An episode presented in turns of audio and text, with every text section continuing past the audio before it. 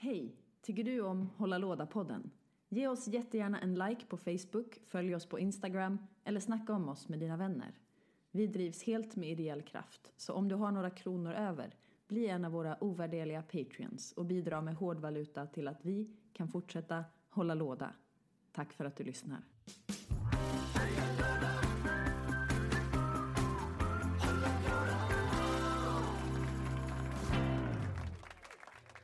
Allihopa, vi är tillbaka nu igen, Hålla Låda-podden. Samuel, hej! Hallå! Hur är läget?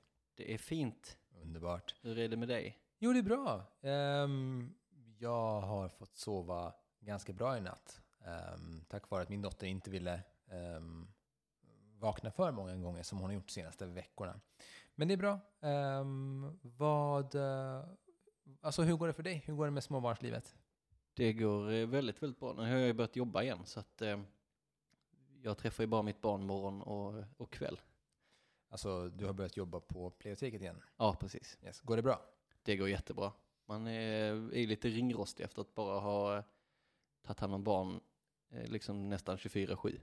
Hur går det nu med brädspelstrenderna? Känner du att folk börjar köpa brädspel igen? Är det liksom eh, på topp eller har vi nått en mitten eller en low?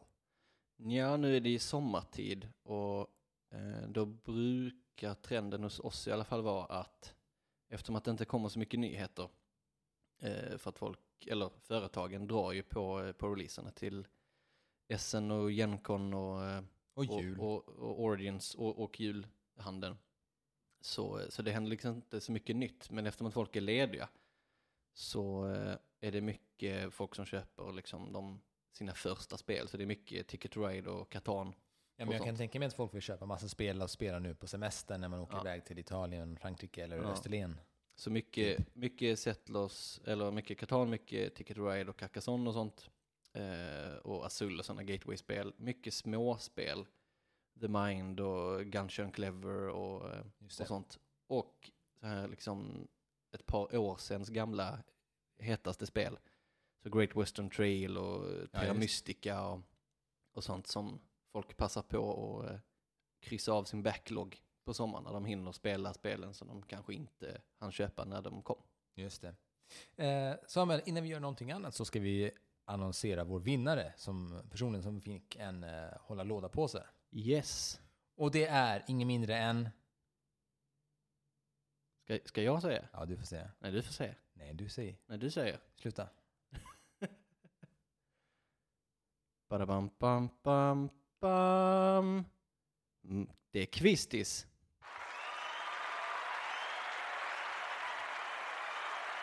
Det var alltså Fredrik Malmqvist som vinner en hålla låda-påse. Ja.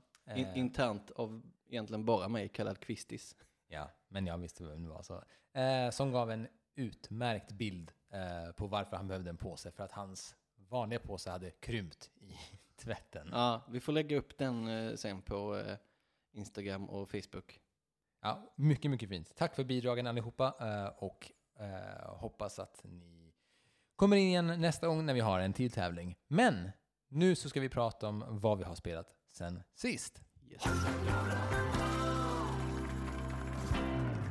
Samuel, vad har du spelat sen sist? Ja, det var ju alltså nästan två, eh, två månader sedan vi spelade in sen sist. Ja. Eh, och vi har inte hunnit spela in och jag har inte hunnit spela så mycket heller. Eh, men några, Men? några highlights är att jag har fått testa Brass Birmingham Oh. eh, som är en revised remake av det gamla Martin Wallace-spel som hette bara Brass.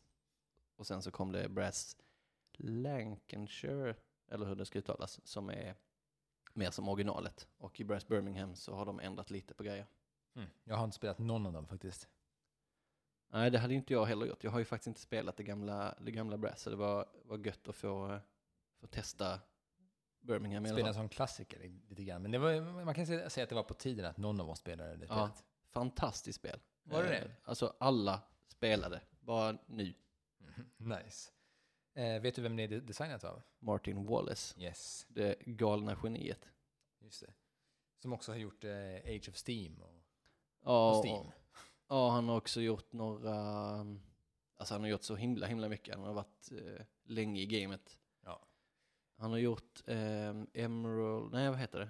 Study in Emerald. Jag gillar hans namn. Det låter som en så här speldesigner. Martin Wallace. Ja, eller en, eh, en eh, filmregissör. En kunglighet skulle jag säga. Hello, I'm Martin Wallace. I'm gonna do some royalty things like buying a cow. Ja, alltså Martin är inte ett, eh, ett namn som passar på en kung. Jo då. Fast eh, nu har ju, Jag, men, jag, jag tänkte mer på Wallace. ja jo, ja, ka- kanske. Fast det, ja, det är lite för skotskt va? Det är lite, Martin the second Wallace.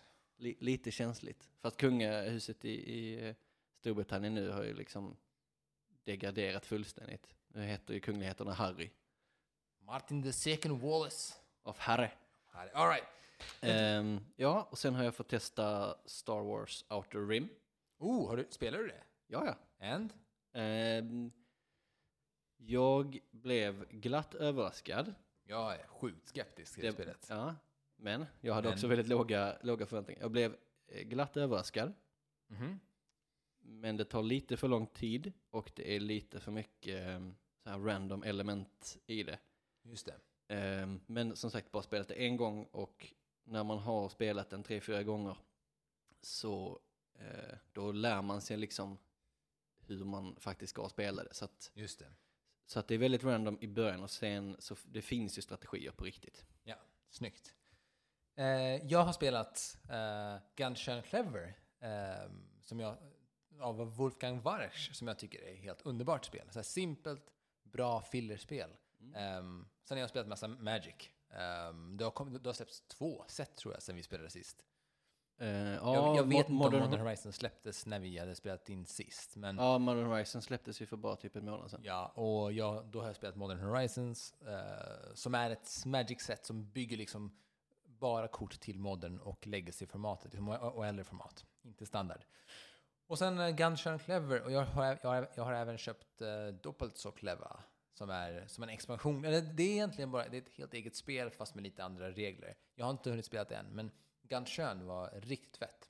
Det var liksom, det kommer nog bli sommarens spel för mig.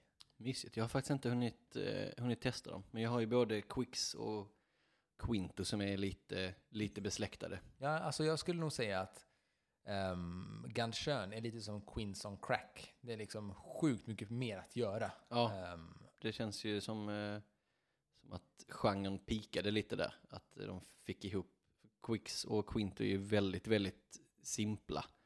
Eh, vilket är, är bra. men Men, vad, eh, vad skulle du säga att den, alltså vad kallas den genren?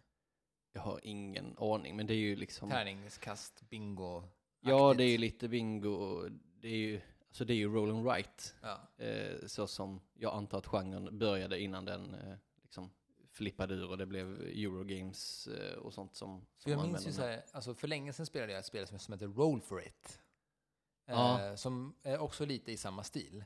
Att du kastar tärningar och så ska du placera ut tärningar på, eh, på liksom ett, ett papper. Ja, det, det är ju mer eh, faktiskt som Yatzy. Fast Ja. eh, Lite så här Yatzy, ja, med lite andra regler. Ja. Men på- det, påminner om Age of War som Mm. Fancy Flight eh, gav ut. Okej. Men är i alla fall, du kastar sex, sex tärningar i sex olika färger och sen, så, och sen kan du liksom fylla in ett, ett papper med olika kombinationer av de här färgerna. Mycket kul, jag kan rekommendera det till alla nya och gamla äh, brädspelare. Det är hur bra introspel som helst. Nice. Men Samuel, vad kommer dagens tema vara? Idag tänkte jag att vi ska prata om husgudar. Därför går vi rakt in på temat husgudar. Samuel, jag tänker så här, när du säger husgudar, vad menar du då? Eh, ja, jag tänkte att vi kan hålla oss alltså, främst till designers. Eh, Bra Men idé. också eh, kan vi kanske om vi har tid nämna lite med mekaniker eller genrer eller utgivare som vi också håller liksom väldigt, väldigt högt. Mm, absolut. Så har du några husgudar? Ja, det har jag faktiskt. Eh, eller jag har några designers som jag tycker väldigt, väldigt mycket om och när jag ser deras namn på liksom ett brädspel då eh, köper jag gärna spelet vad det än är. Ehm, och jag kan säga att på senare tid så har ju Wolfgang Warschs spel blivit någonting väldigt, ja men så här som jag gärna köper. Eh, han har ju bland annat gjort The Mind, som jag har tjatat om flera gånger här, som är det enda brädspelet som jag har spelat som, som använder sig av tid som en mekanik. Ja. Alltså att ju längre du väntar, desto mer byggs spänningen upp. Så att liksom ti- tiden är, är den enda mekaniken som finns egentligen. Eh, och siffror liksom. Har du inte spelat Pandemic Rapid Response? Nej, det har jag För inte det är gjort. inte släppt än. Nej, det har jag inte gjort. Är det han som har designat det? Nej, men det, är- det är ett Pandemic, men eh, det går på tid, så det är re- real time. Fast The Mind använder sig inte av tid på det sättet. Nej. Utan så här, den, den sig av tid som går som en mekanik. Och det har jag aldrig sett förut. Alltså, spel som går på tid har jag spelat förut. Mm. Eh, XCOM, The Board Game, går ju- också på tid. Ja, det är sant. Ehm, men just på det här sättet var det väldigt unikt. För du själv kan lägga ner så mycket tid du vill på The Mind. Häftigt. Mm. Och sen har jag nu spelat Gunshön som han också har designat. Mycket kul. Eh, en annan som kanske inte är en eh, stor surprise är ju Matt Leacock. Yes. ehm, som är liksom Legacy-spelens, eh, nej, Pandemic-spelens liksom, eh, designer. Ja. Mycket häftigt att eh, ha tagit ett, vad ska man säga? Pandemic var liksom en, en ingångsspel för mig och jag brukar introducera alla nya spelare till Pandemic som liksom inte har spelat annat än Monopol och Ticket to Ride.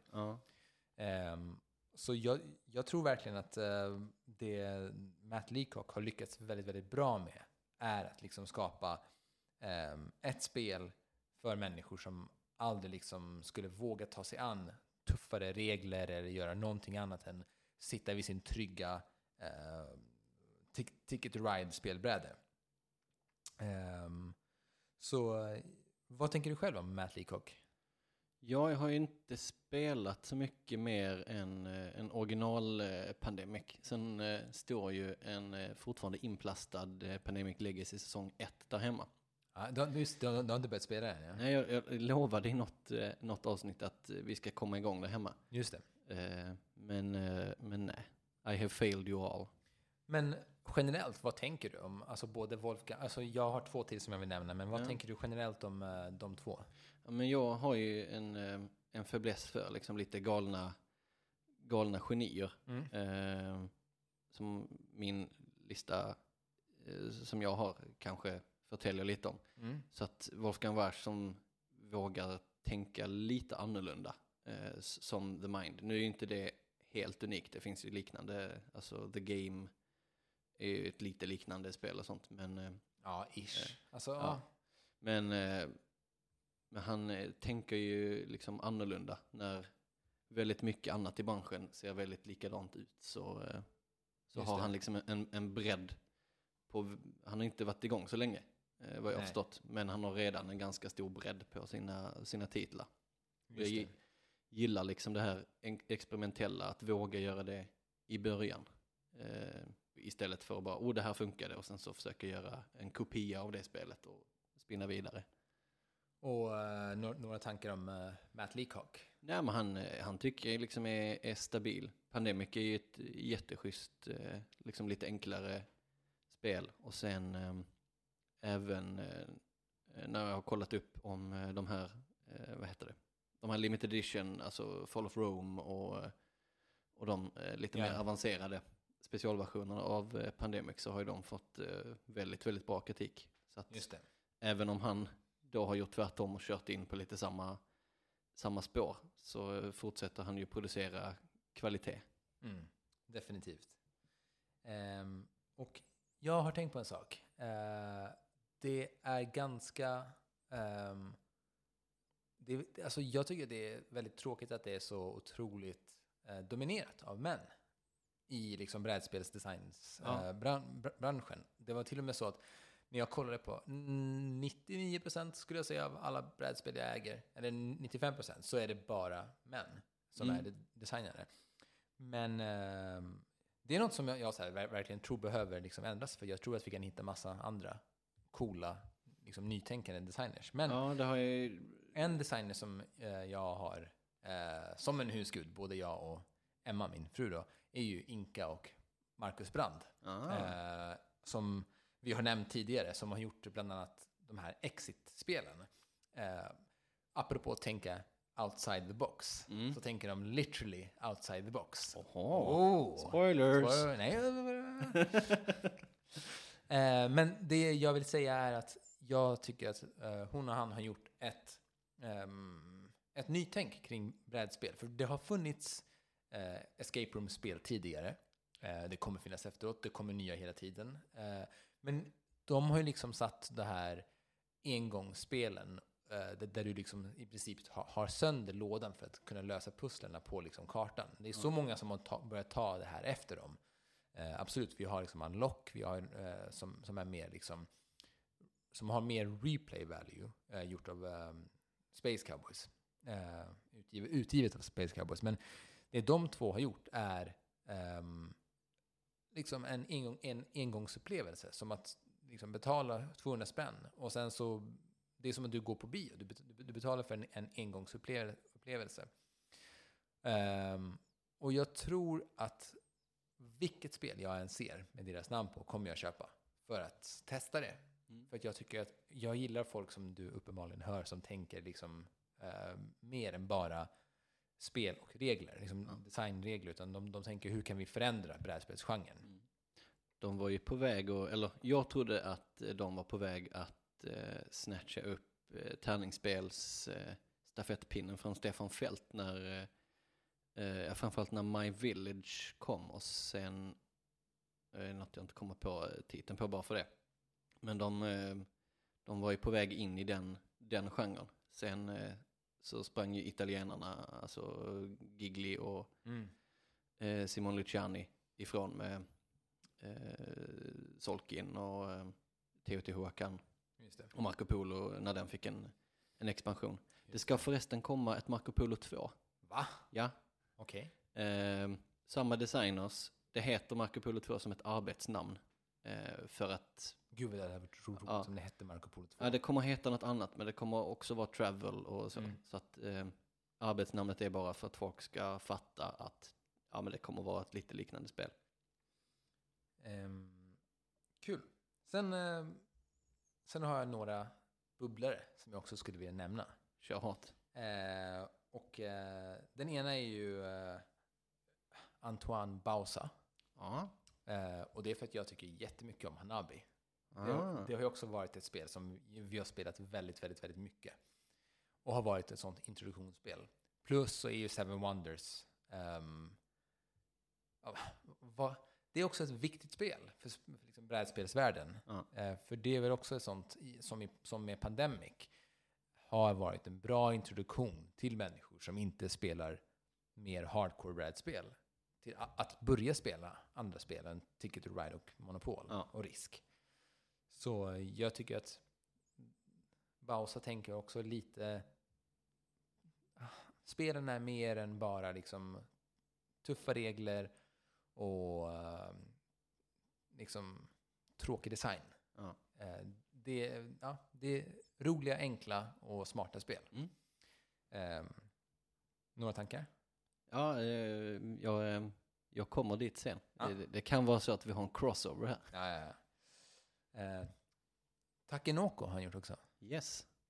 Och Tokaido. Och Tokaido, som är två spel jag gillar jättemycket. Jag har till och med köpt deluxe-utgåvan av Tokaido Oj, med metallmynt. ja, den får vi spela någon gång. Jag gillar det. Alltså, bara det här att pitcha in idén. Är så här, vi, vi ska ut på en semester i Japan och gå Tokaido-leden. Och hela spelet bygger på att vi ska ha så bra semester som möjligt genom att jävlas med alla andra så Ja. mycket som möjligt. Underbart. ja, det är en bra idé. Man glömmer lätt bort eh, att tävla och börja rollspela lite grann i det också. Det är och så roligt. Ja. det är, det är jobbigt om man vill vinna, men det är också en, en fin effekt av spelet att det liksom påverkar en så att man eh, börjar bry sig om sin karaktär och ja, verkligen. råkar glömma bort att eh, så här, stäbba de andra. Mm. Sen en, för mig, jag tror nästan det här kanske är den mest solklara som kanske borde ha legat på min topp, men det är inte det. För att ehm, hans spel ändå är så pass solid nu. Och det är Richard Garfield. Mm. För att Richard Garfield har gjort Magic the Gathering. Och man kan tro att han är en sån one-hit wonder, men det är han ju verkligen inte. Jag tror till och med att han gjorde ju Magic the Gathering för att ha råd att designa Robo-Rally.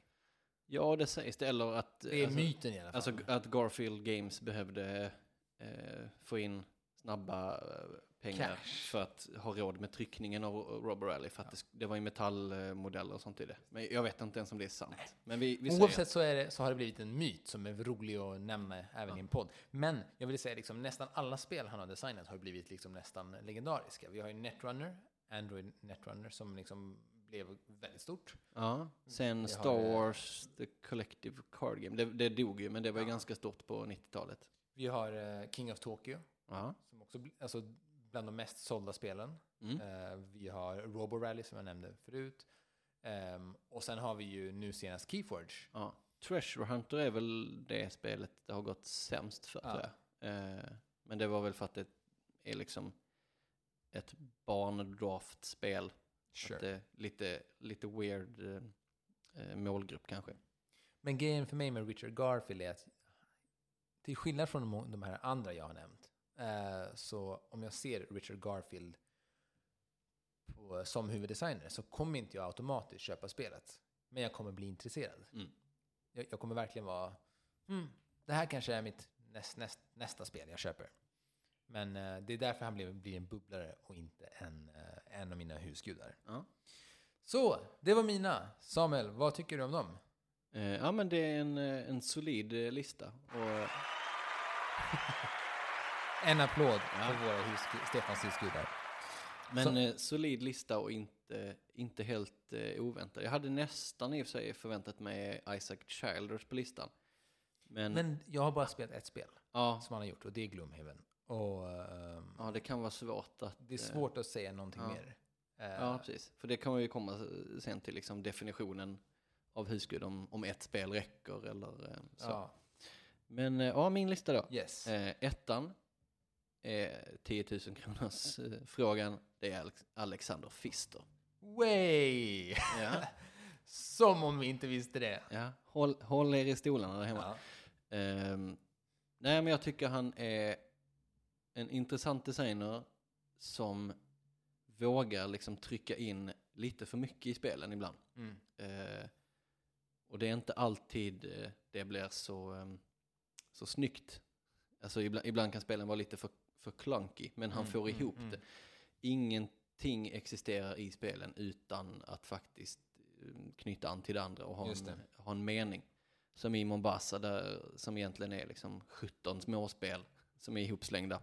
Just det. Eh, Men allting eh, funkar ihop och allting har en mening och det är väldigt eh, så intelligent ihopsytt.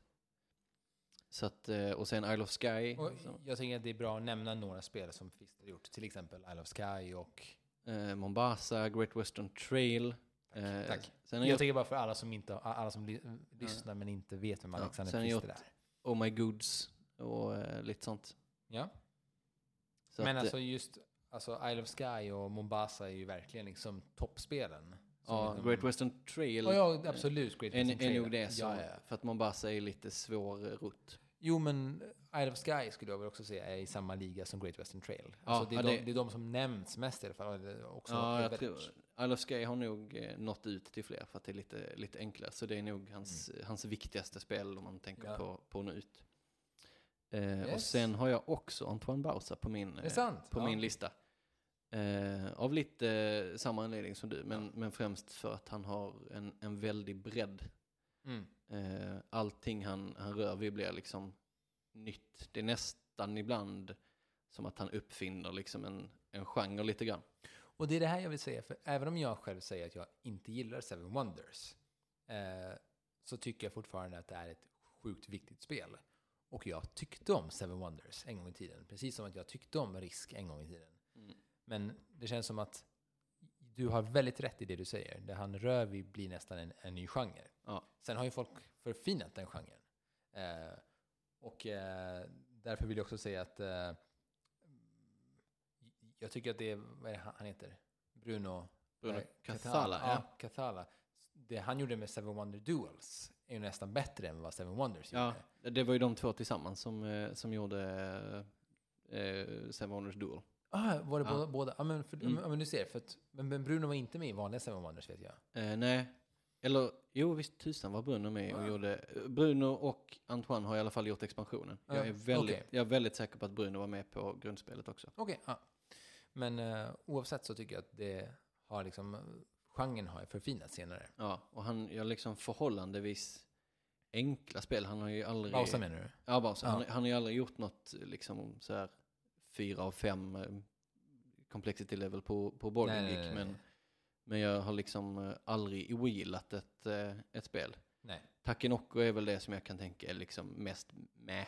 För att det är, Ja, Men- men, det- det, är väl inte jätteroligt, men alltså jag, det, det är ett väldigt mysigt spel om man, om man, har, om man har trevligt. Men det är lite... och om man har barn kan jag tänka mig det är Ja, men precis. Men det känns lite mer som ett spel man spelar med, med liksom familjen som inte spelar så mycket spel eller, Absolut. eller barn. Så. Men, eh, men jag, jag tycker liksom det, det är objektivt bra spel, men jag Mm. tycker inte liksom att det är så, så givande liksom att plocka fram det själv när man ska spela spel, alltså ha, ha spelkväll. Och- Yes, och din eh, tre, tredje plats? Ja, där har vi Bruno Cathala. Ah, Eh, som vi nämnde precis. Som, som mest är där för att han är fruktansvärt stabil.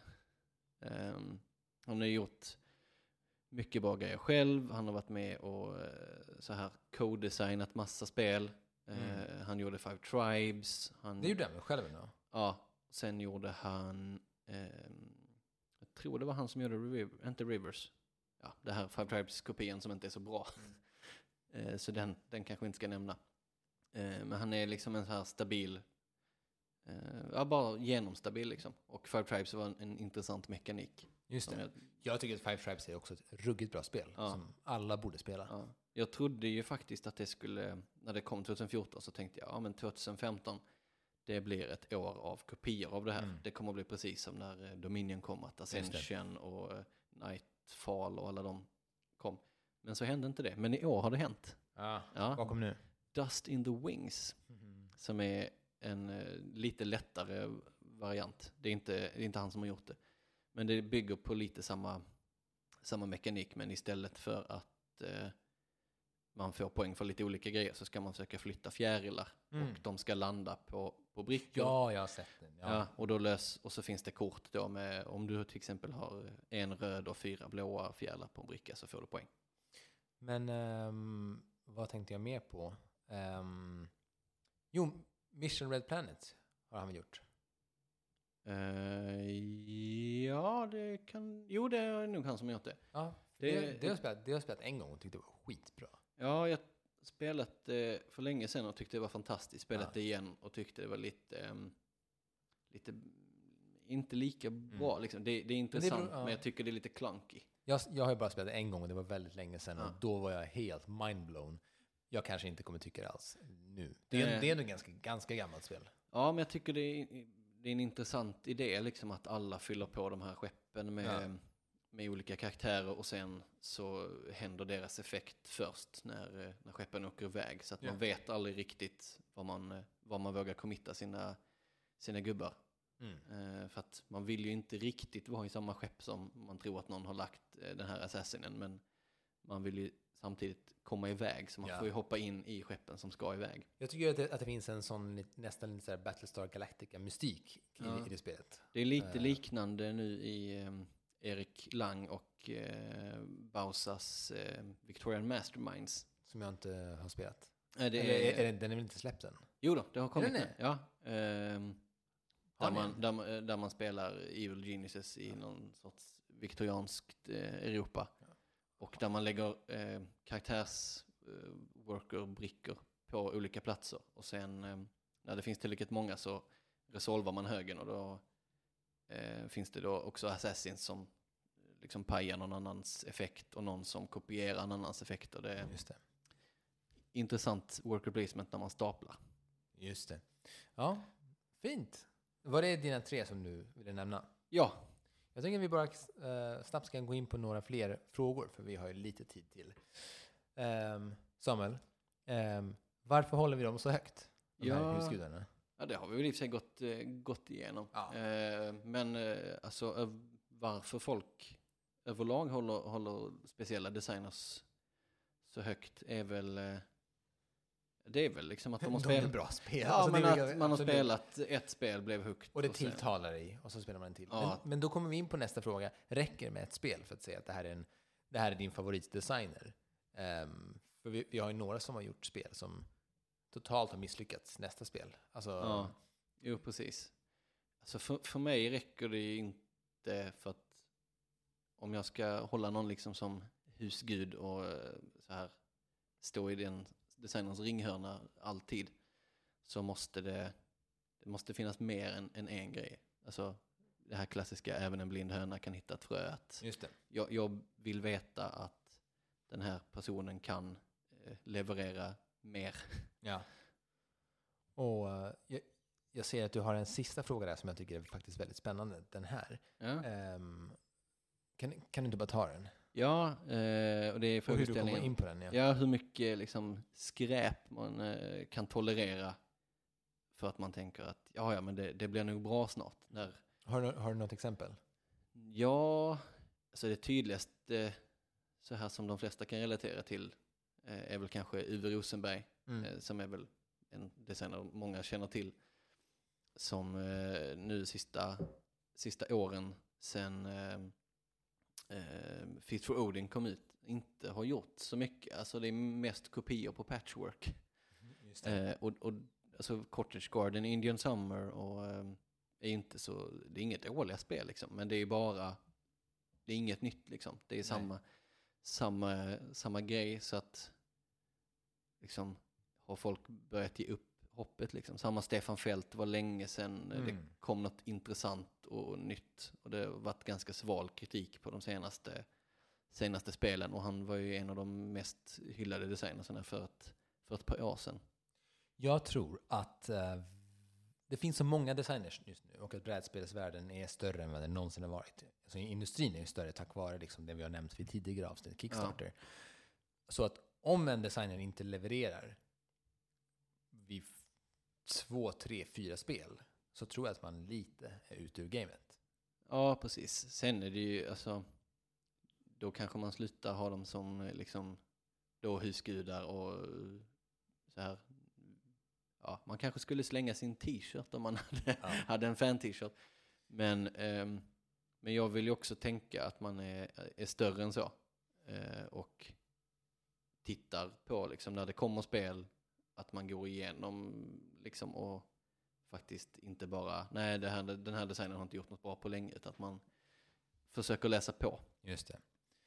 Men eh, Samuel, det börjar bli dags att avsluta här. Så jag tänker bara ställa en öppen fråga till alla. Så här. Vilka husgudar har ni? Vilka speldesigners gillar ni? Har vi missat någon? Är det någon som ni tycker att den borde ha varit med på vår lista? Håller ni med oss? Håller ni inte med oss? Skriv gärna, eh, kommentera och eh, fortsätt, fortsätt lyssna på oss. Ja, just det, vi ska spela in lite fler eh, avsnitt nu, så vi har några i, i pipelinen. Precis. Så att, eh, Och när, vi kommer få en gäst. ja, Vår eh, kära Petra Heusman som har varit förut kommer alldeles strax till nästa avsnitt och eh, gästar oss igen. Så tusen tack för att ni lyssnade på oss. Vi är jätteglada att kunna hålla låda och eh, fortsätta spela brädspel. Chickadee.